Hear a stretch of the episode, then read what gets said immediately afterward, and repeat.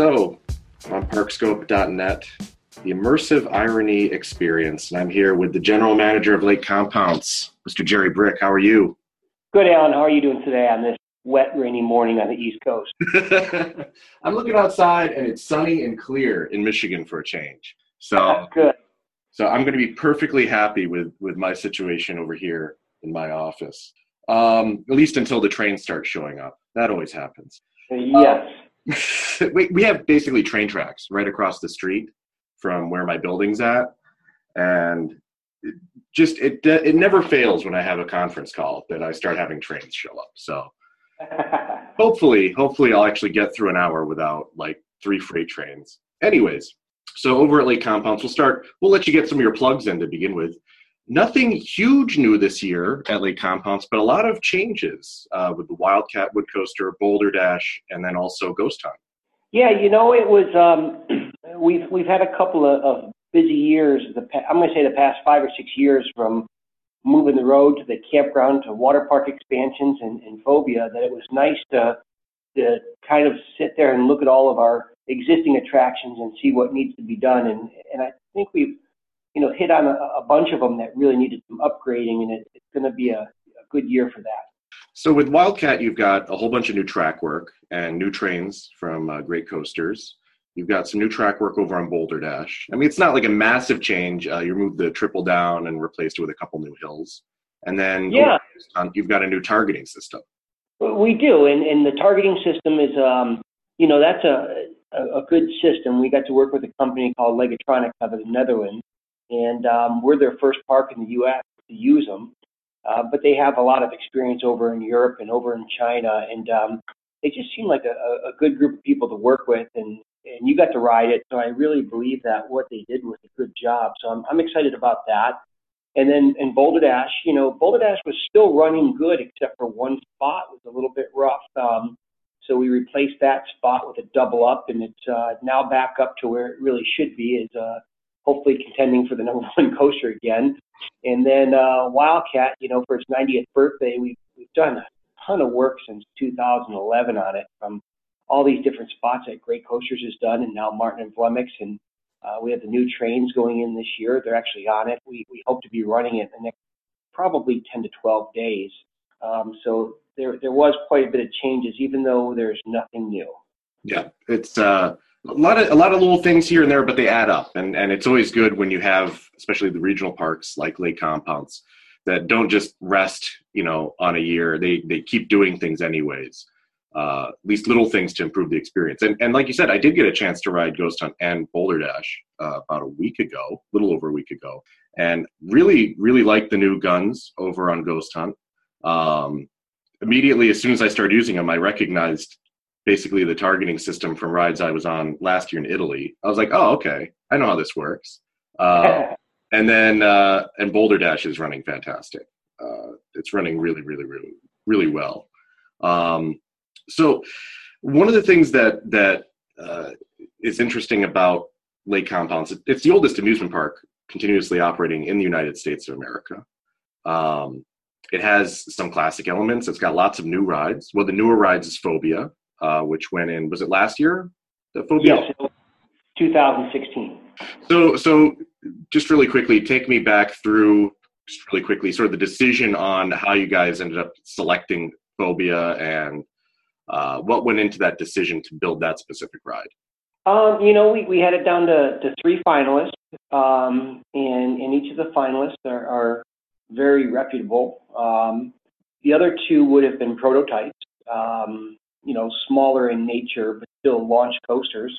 And um, what it really came down to was um, we've been through the prototype uh, when we bought Thunder and Lightning and a, and a couple other attractions, where when you get prototypes, you get uh, you have some bugs you have to work out a little bit, and uh, more so than if something that's already established. And that was probably um, the biggest thing is that there were already um, I think we were the fifth one, so there were already four of these out there. So they've been able to work out most of the bugs, and um, you know, it was another 25 feet taller than the other ones that were being presented, and it has um, it, it fit in that footprint, which was good because it's a tight footprint up there. But also, when you walk into the park at the main gate, it really has a presence up there of looking really big because that elevation is probably a good 30 or 40 feet higher from where you stand at the main gate. So the ride looks massive.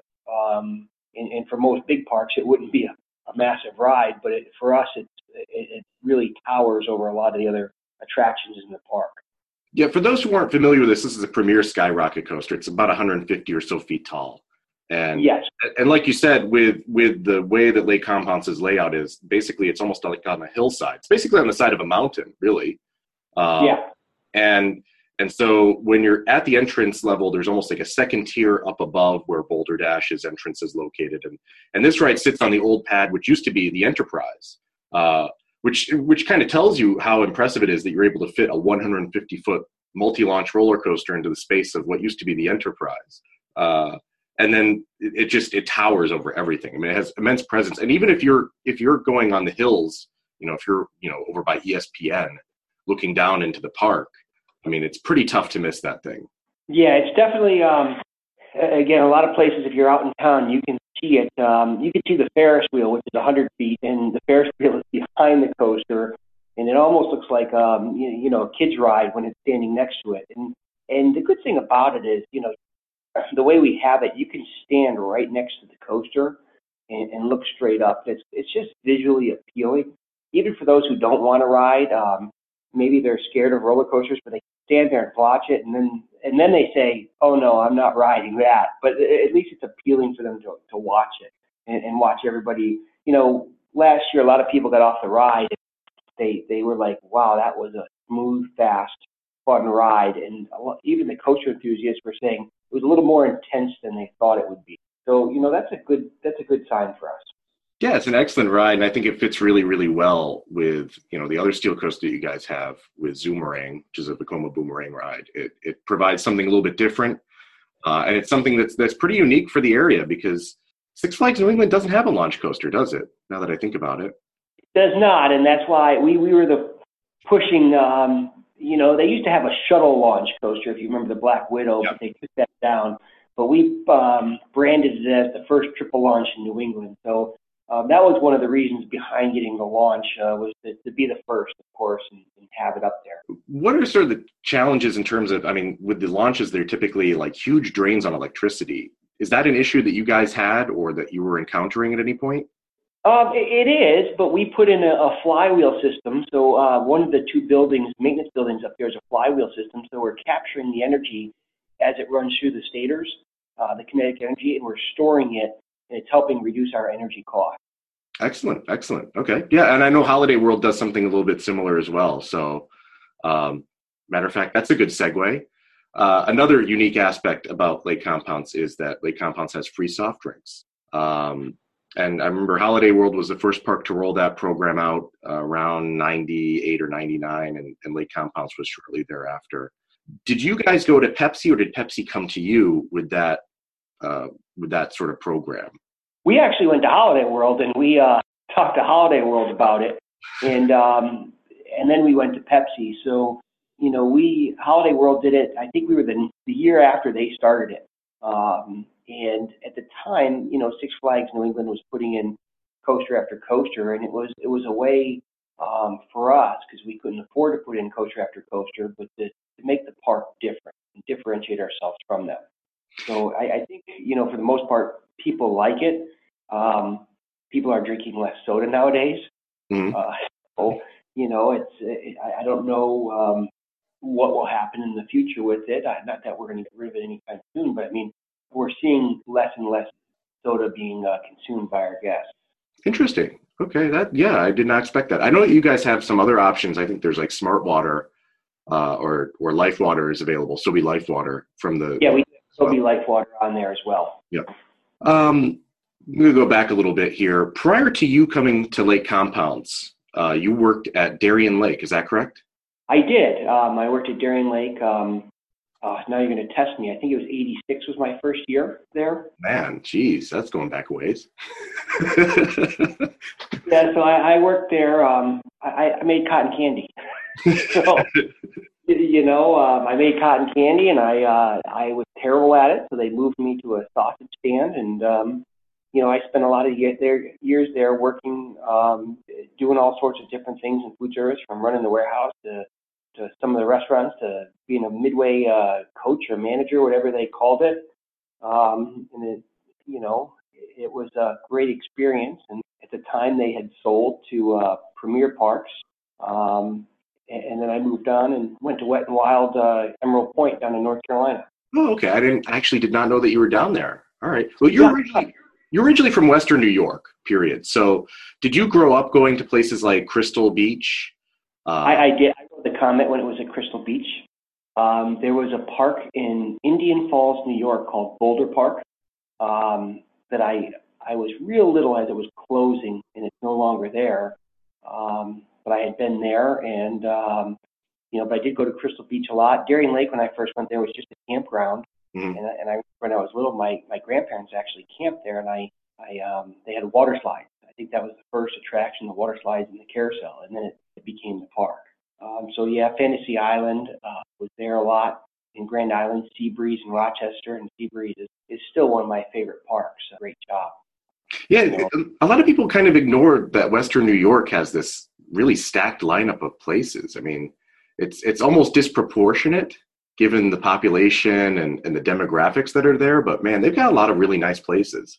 They do, they do, and I, you know, I, I try to go back when I go back. I try to visit Sea Breeze or Darien Lake or Fantasy Island, and you know, there's there is a lot. There's Marineland right there in Niagara Falls, Canada. I mean, that's very close uh, to where I grew up, and it was was definitely um, you know a lot of parks that I got exposed to. So you know, I think that's where where it all began. There was uh, getting to those parks and, and seeing what was going on and having a good time with them.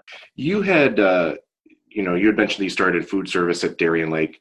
Did you get did you start working at Darien Lake basically just because it was like a job, like a summer job sort of thing? You wanted to make some money, it might be fun, and then you progressed into being really interested in the industry, or were you interested in it before you started at Darien Lake? No, no, it was a summer job. Um, I was not allowed to work during the school year uh, during high school. That was a, a rule of my parents, and I, I, I liked that rule. It was either um, join clubs or play sports or do something, but uh, you're not going to work. Mm-hmm. And uh, that way I could really enjoy my my educational experience during high school years. Uh, then I started working at Darien Lake in the summers just for a job. Um, you know, I didn't, it was close. I didn't know what I was going to do. So I said, yeah, I'll work here. And um, I remember being interviewed and they're like, where do you want to work? And I'm like, I just want a job. Work where. so I need like any myself. Uh, yeah. Uh, actually, I was talking with uh, someone that you would know, my cousin Tom Dion, used to oh, yeah. water park. Uh, and we were joking, uh, you had mentioned sports, that we wanted to know whether or not you had a good power double as a wrestler. you know, um, I, I, I, can't say I'm, I'm well past my prime. Um, it's hard for me, for me to remember all those years, uh, but my, my son wrestles, so I, I get to kind of uh, relive wrestling through him, but uh, he's way better than I ever was. I can tell you that. Really? Oh yeah, yeah. He's a he's a very very good uh, wrestler, and um, you know it's, it's exciting to watch that. So is he getting uh, recruited? Yeah, he's only a fresh he's only a freshman. Um, so no, but he's been wrestling since he was probably four.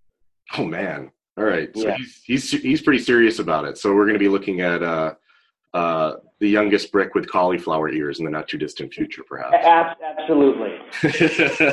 so, no, but he wears his headgear. I was not as uh, as as intelligent as he is, so I um, I didn't learn till after later on in life. But uh, hopefully, he won't have that.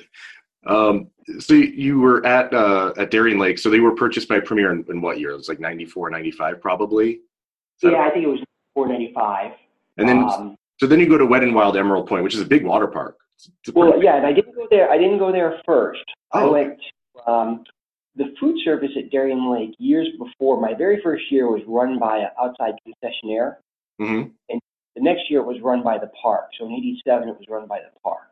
and I went to work for uh, Marriott, uh, which is now Marriott Sodexo, hmm and uh, my job was to set up accounts all over the Northeast. So if they had a zoo or aquarium or whatever, I would get shifted there, and I'd help set up the account. And then um, when they lost some accounts, I went there and helped take them down. And I, I realized quickly that um, I didn't want to do that. you know, and, so so my boss uh, put me in touch with Emerald Point, and um, you know I went down there in '95, um, at the end of '95 season, and worked there for '96, and then um, at some point through the '96 summer season, I had met some of the Kennywood folks Mhm. uh, through different industry, um, you know, meetings, and uh, they gave me a call and said, "Hey, we're we're acquiring this park up in Connecticut. Do you have any interest?"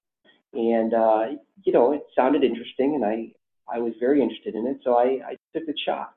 I was gonna say, it seems like of the parks to go to, I don't say it's a it's a strange fit. It's kind of an interesting fit because you came from Darien Lake originally, which is a Yep. for those who are not familiar with Darien Lake, uh, it was briefly a Six Flags park. It's now back to just being Darien Lake. But one of its sort of prime draws is that it has an amphitheater that has concerts, and that was something that Lake Compounce used to have and was getting rid of at the time that uh, Kennywood took over the management of it. Um, was that at all something that they mentioned? Were they even thinking about still doing concerts at Lake Compounce when they were taking the park over? No, no, that was never uh, a, a consideration um, because again, the one over in Hartford was already built, and Okay. the one down in Wallingford was built, and, and this one was in it was in bad shape, and you really got to be tied in with, you know, like a Live Nation in order to be successful in the concert business. If you don't have that that uh, partnership, I'm not sure you could make it without having that. Gotcha. Uh, Okay, that makes sense then. And and now, of course, the Zoomerang is sitting on roughly the spot that the stage used to. Uh, and interesting, Where, I, I really like you guys have that historical plaque out too. yeah, we do. Uh, for for those who've never heard this, uh, one of the more famous moments in recent musical history took place at Lake Compounce, uh, which was the Milli Vanilli show where the tape got stuck, uh, and and that is now commemorated forever at Lake Compounce uh, for visitors to to discover. Um, Yeah. as far as your your ride selections that you've had at Lake Compounce, uh, there's been a, a good selection. Like you said, you've had uh, prototype ride with the SNS uh, Scream and Swing Thunder and Lightning. You've had uh, the Premier Sky um, or the Premier Coaster. You've had you've also brought in some rides that were basically used rides, but that were really good fits for the park. Um, what do you guys look for when you're looking at stuff that's going to be new for Lake Compounce? Is it do you ever have anything specific in mind? Is it just first like budgetary considerations? Well, I mean, there's always a budget, and, and obviously, the bigger the park, uh, the, typically the bigger the budget. But um, if you can grow the park, your budget can grow with it. Mhm. But um, you know, I know when we look for stuff, uh, the, the first thing I want to make sure that we have is something that when people ride it, they get off and they go, "That was fun. I want to ride it again." Um, you know, and I've been on some attractions where I've ridden it, and I, you know, I get off, I'm like, "Whew, that scared me. I'm not, I'm not going that thing again." But uh, you know, I, I think that's part of, uh, you know, we still are in the family market, um, but over the past couple of years, we have been broadening that family up to, you know, driving age and uh, even people that are driving on their own now. I think we have enough um, quality attractions and both uh, from a family standpoint and from a thrill seeker standpoint that there's there's enough to do for everybody. And um, you know, I think as we move on, we're going to look a little bit for both more family attractions and and some more thrill attractions. And I, I think we do need a little bit more of a thrill element in the water park. Um, that will come now that we finish clearing out the road. But it's going to, you know, it takes a little time for it. Yeah, I was going to mention another one of these things that, that you've done recently is the construction of a campground. So you actually have sort of on property stays for lake Compounce. Uh, how did you guys make the determination to go in that direction and, and have a sort of hotel or, or lodging component as well? Well, we, we acquired the land before, um, you know, Palace Entertainment back with Kennywood, and it was our intent back then that that would make a good campground. And uh, you know, coming from Darien Lake, uh, I knew the campground did very well for the for Darien. So um, our goal was to uh, eventually look at it that way, and then I, I happened to, you know, as we were acquired, keep mentioning it and pushing it, pushing it, and um, Palace didn't have any campgrounds at the time, but then they acquired Dutch Wonderland that had a campground. So um, we took a shot, and it's uh, it you know it's bringing people in. We had visitors from 49 out of the 50 states last year, um, and it was Iowa out of all places. That, so our marketing plan in Iowa is not doing very well um, campground. But uh, you know, it's it's interesting because people are traveling to New England and now they're stopping here and, and making a day or two at the park. Excellent, excellent. Um, back when I worked at Lake Compounce many many moons ago, uh, I remember getting my NEAAPA pass every year. And uh, is first of all, is NEAAPA still a thing? Uh, the New England Association of Amusement Parks Attractions, I think it was. And what what kind of relationship do you guys build with the other parks in New England from that? or did build? No, it's still it still is a thing, and uh, you know I go to the the meetings and uh, I attend. You know, it's a lot of uh, good ways that the parks get together to promote safety. Um, what we're doing to promote uh, improving the parks. Uh, while it's a competition between all of us, we we really believe that you know we want to grow the industry as a whole and, and want people to attend parks. So you know it's it's a challenge that we have every day, and you know we I talk to the Six Flags people, the Quassy people, um, you know, other parks throughout New England, and uh, they give me a call and say, "Hey, what do you think about this?" or "Have you looked at that?" And you know, it's a it's a very good working relationship. With the relationship with Six Flags, um, has it changed at all since the days when it was sort of run by Gary Story and uh, and and kind of pushing for this huge constant expansion versus now post uh, bankruptcy? No, I, I don't think it's changed because it's still the park talking to the park. Mm-hmm. Um, we're not sharing what we're doing with them in the future, vice versa. But you know, our, our maintenance team talks with their maintenance guys. We have some of the same attractions. Um, we've borrowed stuff from them. They've borrowed stuff from us. Um, you know, and, and we talk about different things that we have. Um, you know, hey, you, you might want to look at this, this, and this, or you know, as you're doing this, um, you know, these are the procedures that we found are the easiest. So we spend a lot of time back and forth with that, and I, I think it's a, a great way to promote a, you know, again, a safe culture uh, through all the parks. In NEAAPA itself, uh, there's been, you know, just as anywhere in the regional amusement park industry or theme park industry, you have people that go in and out of business. I know in the time that I was around New England, uh, Park and Enchanted Forest in Rhode Island were both parks that went out of business uh, which were members, as far as I know, about of NEAAPA. Did you guys ever have any discussions with them? Did they ever talk to you about their struggles, or uh, was that something that you guys were aware of, or was it just kind of like, well, it's kind of their problem? Well, when I moved to New England, uh, Whalom Park and, and Rocky Point were just closing. Mm-hmm. So I didn't have any kind of relationship with them. Okay. Um, but you know, in this industry, you, you need to be moving forward at all times, or you're or you're stepping backwards. Right. Uh, so again, you, you not not only just with new attractions, but you need to be putting money into the park like we did this year.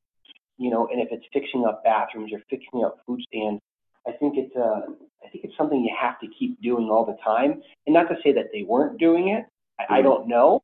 But if you look at it now, the parks that uh, you know, Quassy and uh, they're doing something every year. They're they're changing. They're adding new rides even when they're taking out rides, we've taken out rides and replaced them with new rides.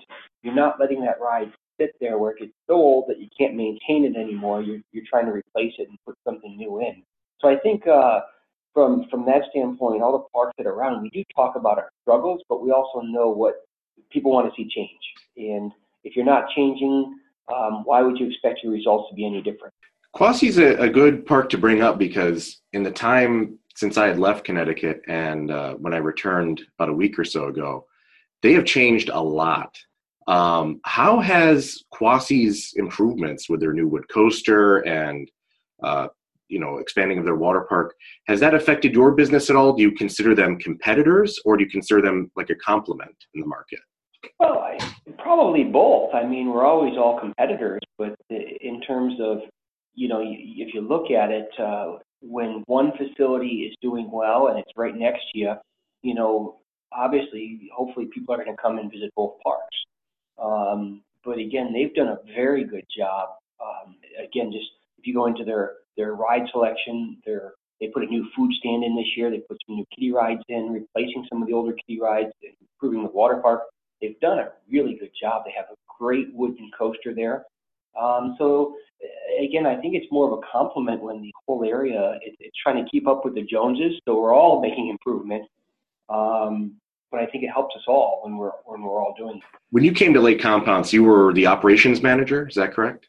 Well, I started out as uh, I did in '97. I was doing food, and then I started in '97 being in retail and catering. Okay. But then moved on and picked up, you know, operations, water park, uh, you know, different throughout the years. Uh, do you consider, as far as your development in the theme park industry, was it the people that you worked with at Darien Lake primarily that were kind of the people that developed you, or was it more uh, like Tom Wages, who was the GM of Lake Compounce at the time?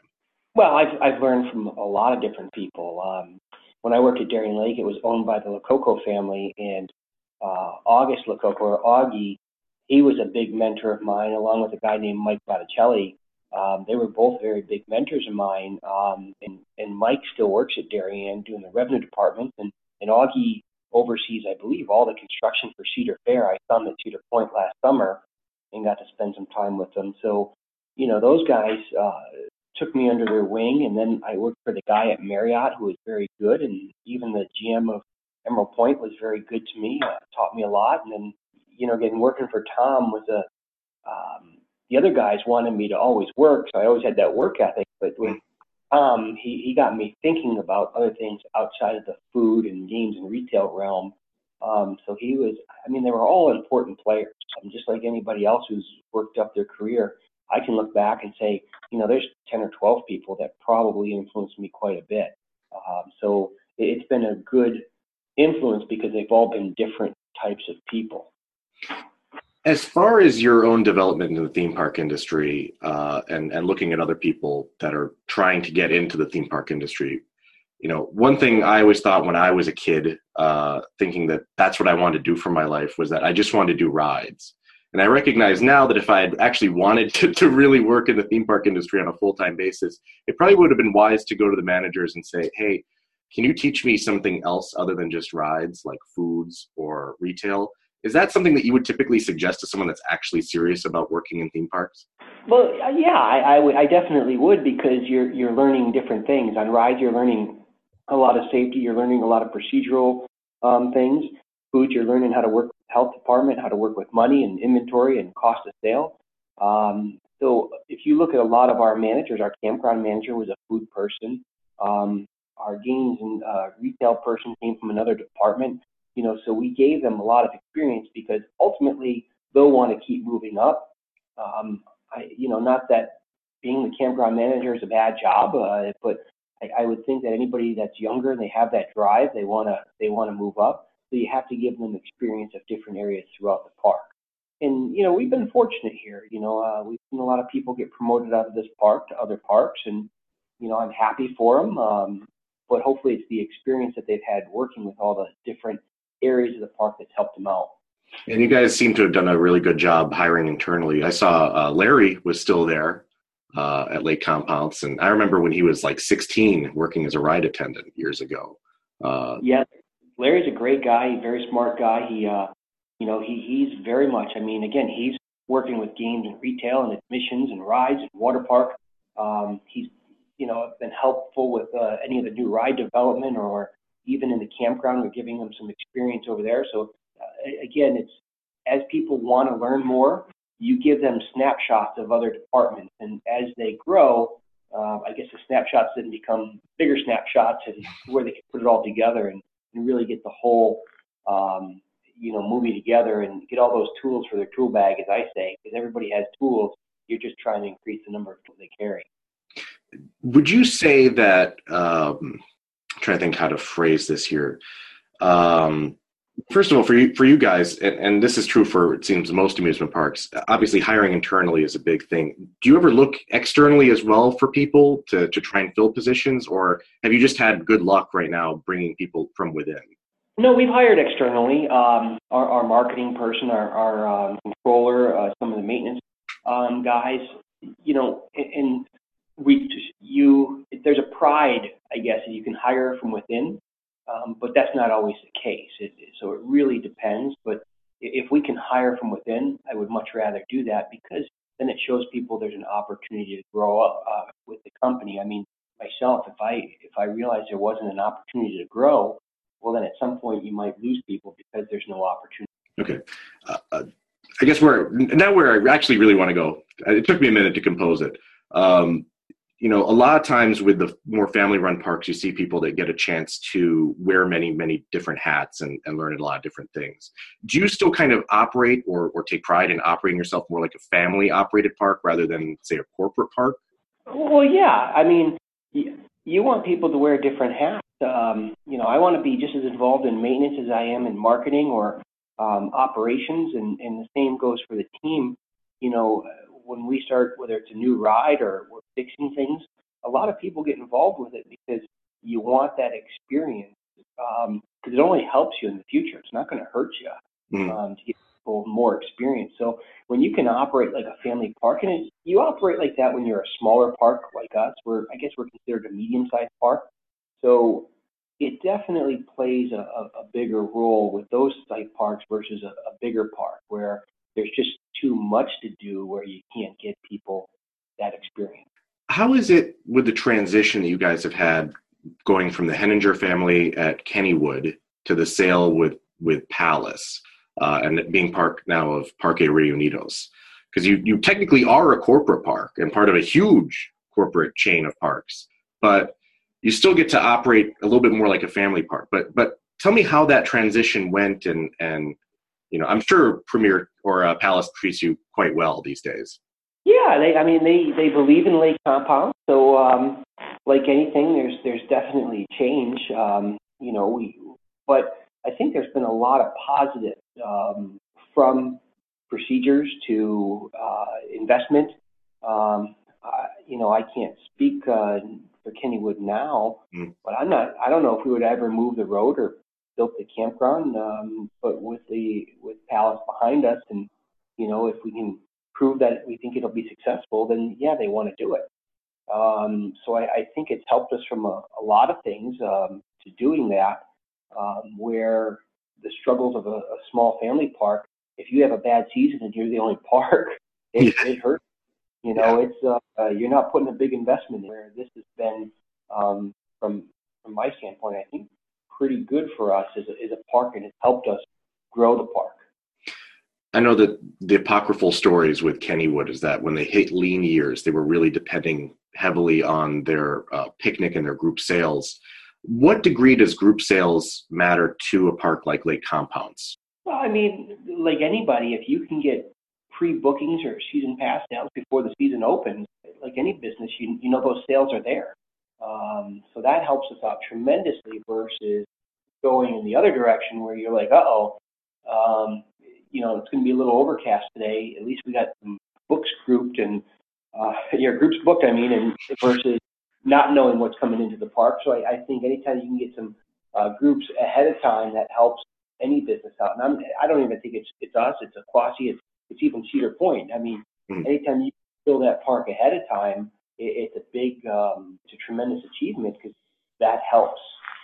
Is it a challenge? Is it like a very competitive space where you guys are operating? Because obviously, you know, we've mentioned Six Flags and Quassy already, but theoretically, you know, in that footprint of where you guys are, you can be competing with the likes of Great Escape or Rye Playland or a ton of other facilities. Oh well, yeah, it's anywhere um, somebody's using discretionary dollars, so it could be it could be the Bronx Zoo, mm-hmm. it could be uh, maybe the family goes to a, a Yankees or Red Sox game uh, versus coming to Lake Compounce. So absolutely, the um, there is so much to do um, in probably a hundred and a little over a hundred mile radius.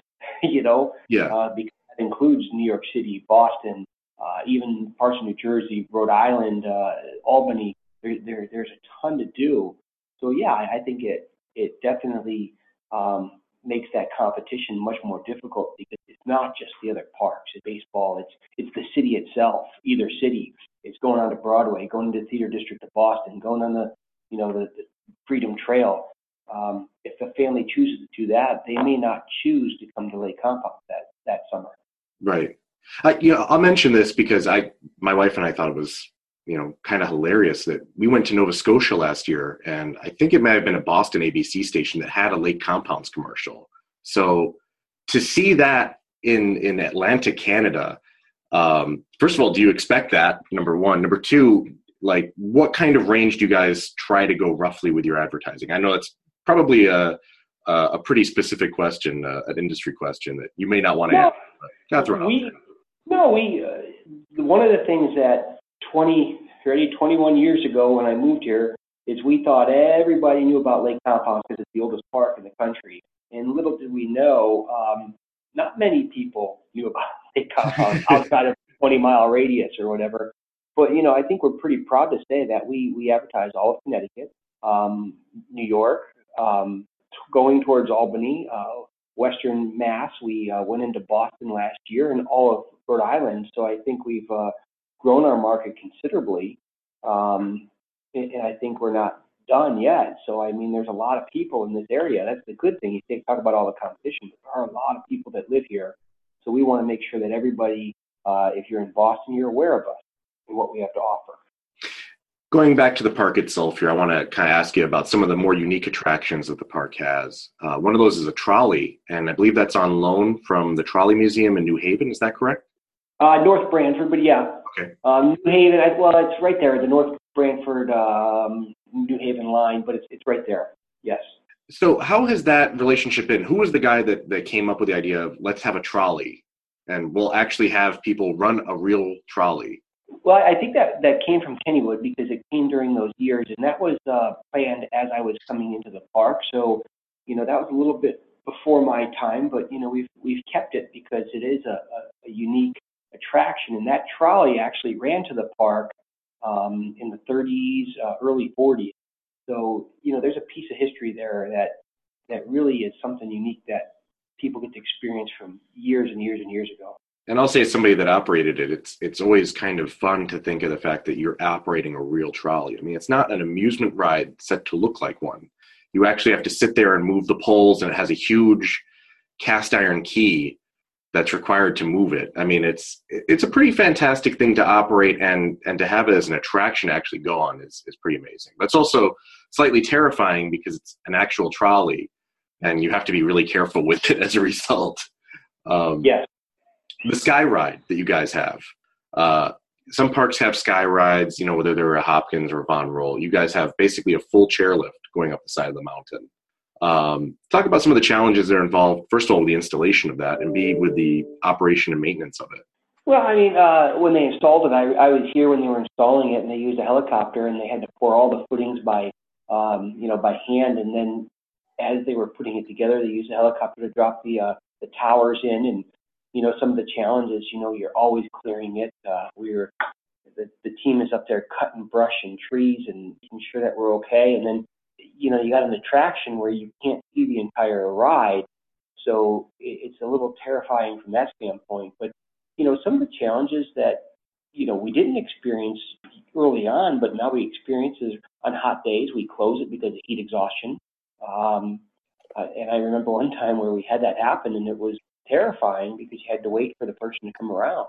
Um, you know, you got to pay attention to storms. If there's pop-up storms or lightning storms, you can't operate because the worst thing you can do when we, you know, get someone caught in the rain or not even just the rain, the, the thunder and lightning storm would be would be terrifying. So our goal is to make sure that we're always watching the weather and doing that, and um, making sure that you know people have to understand that if that ride should stop and we have to manually evacuate you, you need to be in good physical condition uh, to get down that mountain.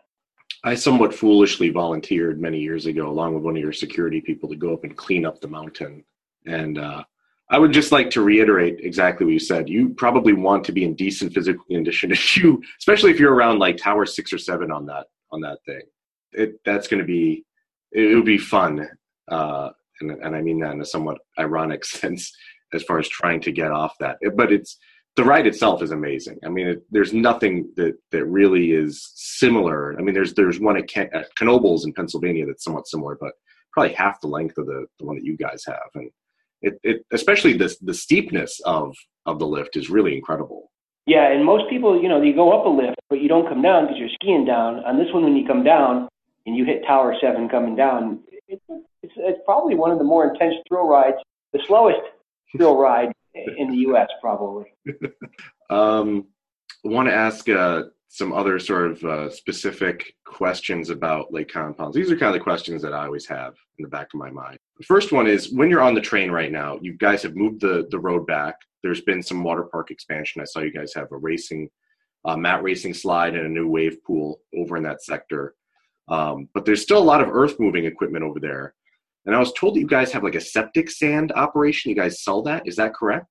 Yeah, um, we sold the sand that was under the existing road. Mm-hmm. Uh, and, uh, you know, so it was, because I don't know what we would do with it, but we kept right. all the topsoil. There is a lot of topsoil and rock that we're keeping. Mm-hmm. Um, but it's the smaller tailings uh, of rock. And we're going to be using that. We're going to use all the topsoil. Cause Never have enough topsoil. And um, else, uh, since you've been here, actually, they have finished and they have moved out. Oh, excellent. Now, I'm assuming you talked about having some more thrilling attractions for the water park. Is it safe to say that given that the water park is expanding out in that direction, that that's where those attractions are probably going to go? Yeah, yeah, that's all um, zoned for water park, that whole area. So uh, again, it will help us out, and um, you know that's where it's all going to go eventually. And there's there's a lot of room um, where you know I, it'll take years to do all that. Yeah, there's there's a lot of space back there in in the southern end of the park. Do you ever yeah. plan to try and connect, basically have a full loop of pathway around the lake? Um, not at this moment, but you know, eventually when it gets down to that point, we may want to um, to have that. But it's, again, that's so many years. Um, I will probably be retired at that point.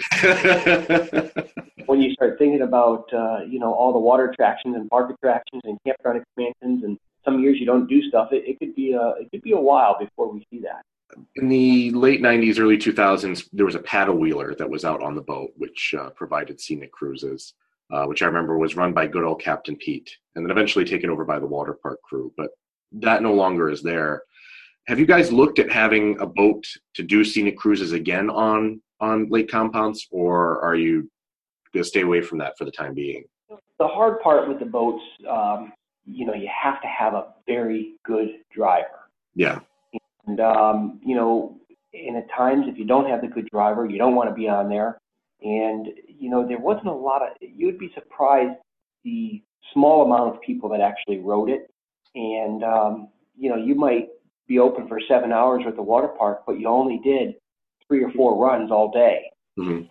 And, uh, you know, the boat was very difficult. Uh, from an ADA standpoint to get people. We didn't have a way to get people on with wheelchairs and everything else. So, you know, it, it didn't. You know, we wanted to make sure that we were doing what we could, um, but it didn't meet any of those requirements.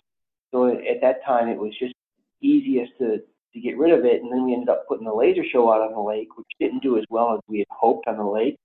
So, you know, right now we we know we have a good resource there, but I'm not sure I know the answer of what the next thing will be on the lake, but there's definitely things we can do. This year, there was a uh, sort of an issue that's popped up with the federal government and the H-2B visa program. Uh, for a time, Lake Compounce was bringing in foreign workers. I remember typically they were coming in from like Scotland and, and Britain. Um, do you guys still use international workers, and has that affected you at all, or did you move completely to using domestic employees? Uh, no, we, we are completely uh, using domestic employees. But remember when Lake Compounce first came up, um, you know, it was only operating for a weekend here and a weekend there. Right. I don't know if a lot of the lo- local people had faith in the park uh, that it would be open year round again. And then once we established that we're we're really a place to work, um, there there's been not an abundance, but you know we're just like anybody else. You run into your, but we tough times, but we've been able to staff the park and, and do well with it. I was going to say, a lot of parks that I've, I've seen have been having a lot of issues in terms of trying to uh, lure in people to work at them. Uh, even Cedar Point has some pretty serious staffing issues. Do you have any advice for anyone out there in the amusement industry as to how to get people to work for you? Well, I, I don't know if you, you know, you worked here. Um, yep. And, the key that I really believe, and it's difficult at times, but you got to make it a place where people want to work. Um, and you got to make sure that they buy into the system, that it's not just a summer job, um, that they're learning life skills because no matter what, at the end of the day, no matter what job you work at, you will learn skills that will help you in your career. And if you get people to understand that, that they buy into the system and then you work on getting that return rate because they enjoy working there, um, I think that's a big key component of it. And, and I, I know all the other parks do that, and I know all the parks, we work on it really, really hard. Um, but, you know, I, I see some of these return rates even in, in our food service. And, um, you know, when you think about working in food service, I worked in food service, you know, you're trying to pump up the kids for working in there saying, okay, when it's going to be 100 degrees out, you're going to work in a stand that's 120. and and you're going to be working with, you're going to be working really late hours and coming really early. It's, it's, um, it's very tough to, to motivate people, but there are a lot of good people out there that want to work. And, um, you know, as long as you can make it a place, it, it's still a job. It's not going to be a community, you know, an area where you can just hang out with your friends. It's still a job and you can learn skills. But I, I think if you can make it so it's enjoyable, they'll want to come back. I, I, I agree. I think for you personally, you know, and I, I told you this, and I, I wasn't joking. I think that your work ethic is incredible, and it, it's actually one of the things that sort of has stayed with me. Is I always think about like Jerry works a ton of hours, like a lot of hours. Like you constantly work, and I always see you in the park. There's a lot of managers uh, in the industry, you know, and, and you can always tell the differences between the facilities, but you're always out there. You're always with guests. You always have a dustpan and a broom, and you're working no matter what. And uh, and I think that that makes a difference because it, it kind of shows an example to everybody that's that's even at the entry level that okay, this guy's out here with me at the same time. I think that means I think that actually is really meaningful. Well, I, you know, thank you for the, the comment, but at the end of the day, you know, I want to make sure the park is clean, mm-hmm. and you want people. There are team members out there that are like, what does that guy do? And at least if they see me picking up trash and and, and moving benches and doing whatever it takes, uh, cleaning bathrooms, or um, the other day I was making potato patch fries on a busy busy day for a little bit. But if you show people that you're willing to help out, I, I think that helps with the team. And, and to be honest, I I grew up on a farm. It can't be any harder work than that. you know, if I got to do a little bit of work, um, to me, it still is easier than what I did growing up. uh, some questions about stuff that, that never quite came to Lake Compounce. My recollection is that you somehow ended up with the monorail that used to be at Busch Gardens Tampa. We did. uh, and, well, at least the track. At least the track. We never had the train or the uh, the car, the monorail itself. Explain explain really quickly how that happened, if you can. Um, what happened? Know, I, I'm assuming it's in a scrapyard somewhere, or is yeah, we we sold it. We sold it for scrap, but yeah. um, um, I, I believe uh, the Henninger family bought it, and they weren't sure what they were going to do with it, whether it was for Kennywood or for us. But all the track came here, and you know, after ten or eleven years, we were like, "Can we scrap this now?" because had taken its place and taken place and everything else, so they we finally scrapped it all. Did you even have like a, an idea as to what you would do with it? Was it never like showed up and you're like, okay, I guess we have monorail track.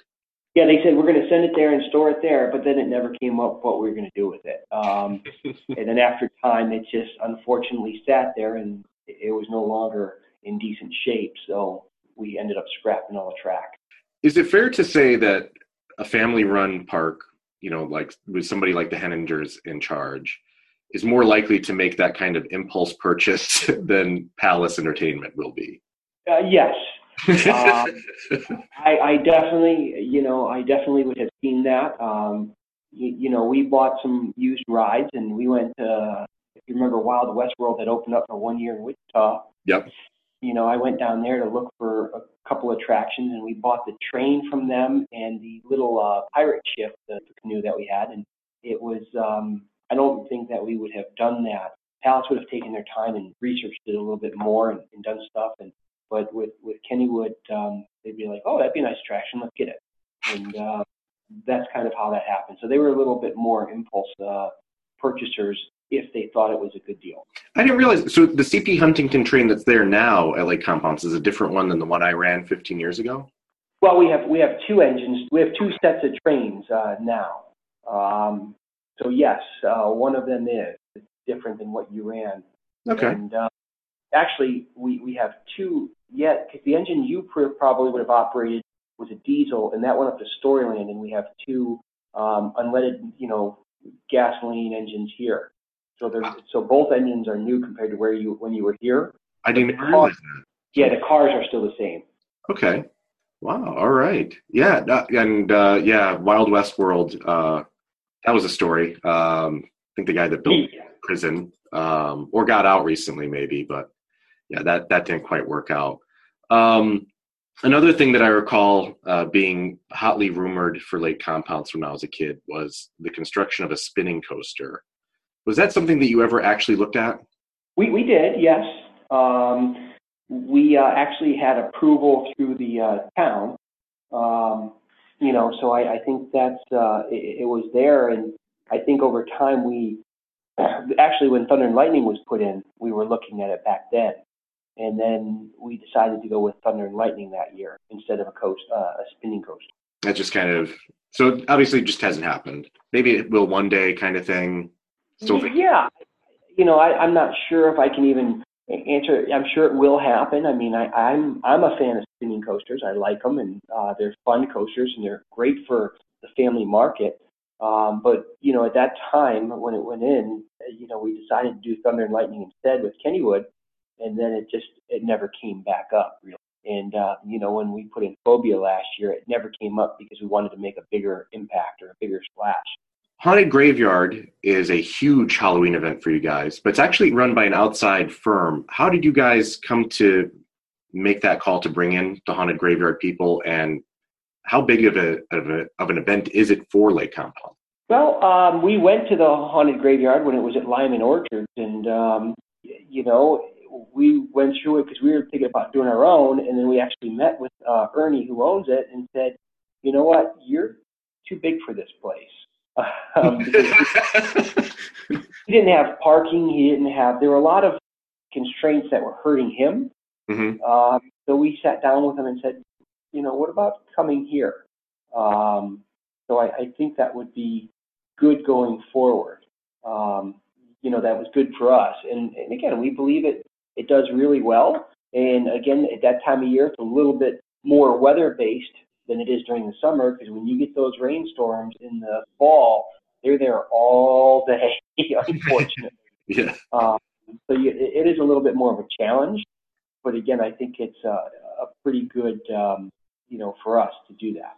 Is that something that. working with an outside vendor like that for something like the haunted graveyard? Is that something that you can see uh, Palace Entertainment still going with now, or was it a product of the time period and and you know now it gets to stick around because of what it is but you know it, it might not oh happen. no. We we uh, we have uh, renegotiated i mean we have extended our contract a couple times with him because he does a good job. Yeah I mean, he does a great job. he really does a good job. And why do you um why do you want to mess with something that he, he does well um and, and and again he's the his is a labor of love because that's what he started. So he's always going to put that extra special touch into it. It's not saying that we can't do it, but he does a good job. And when it works, sometimes you really want to go and try to do something that's already working well and and uh, change it. Um, I know we're getting close to the one hour mark, so anything that you want to close with, anything you want to bring up or discuss about uh, what we can expect at Lake Compounce this season and in the future? Well, I mean, we're we're slated for changes, obviously, and uh, I can't tell you what they are. No, don't um, expect any announcements. That's okay. no, but um, you know, I, I, I, you know, I've been here now for 21 years, and I, I really, I still get up every day and enjoy the challenge and the job, and you know, the team has done a great job at um, providing, you know, what our mission statement is, and, and I think we, over time, have have grown to become a we're not quite there at a destination park yet, but I think I think we'll get there. Um, so that that's our goal, and we, we think we can achieve it. I'm going to ask you uh, one last question, uh, which is not a Lake Compounce question per se, but it's one of those questions I've always had because it was something that I heard uh, quite a bit. Um, Tom Wages, who was the general manager at Lake Compounce, prior to being brought into Lake Compounce, was the manager over at uh, Great Escape, and it was his wife's family's park, if I remember correctly. Yeah. Correct when Premier started to have their issues, when Six Flags started to have their issues around 0304, that kind of coincided with, around his retirement. Was there ever any discussion that you're aware of for him and his wife to take back Great Escape? Oh boy, that is the first I've heard of that. Okay. Um, so but I'm going to say probably not if you've never heard of that before. I don't know if I, I don't think I can answer that. I think that's what Tom himself, but I, you know, I never, you know, heard of that. So for me, I, I can't say that that was true. Okay. I, I figure I got uh, information about Knott's Berry Farm in Taiwan. Would have been interesting to find out whether or not the Great Escape uh, being purchased from Six Flags was a true story. So, okay, I guess it's still a mystery. And uh, have to write Tom Wages a letter wherever he's at right now, probably in Florida or somewhere nice, somewhere warm all year, uh, and see what he says. But uh, Jerry, thank you very much for coming on the podcast. Really appreciate it. Well, I appreciate it, and uh, next time you're up, it'll be good to see you again, and uh, you know, hopefully, you'll see some more changes the next time you're up. All right, sounds great. Thank you very much. Thank you, Alan. Have a good day.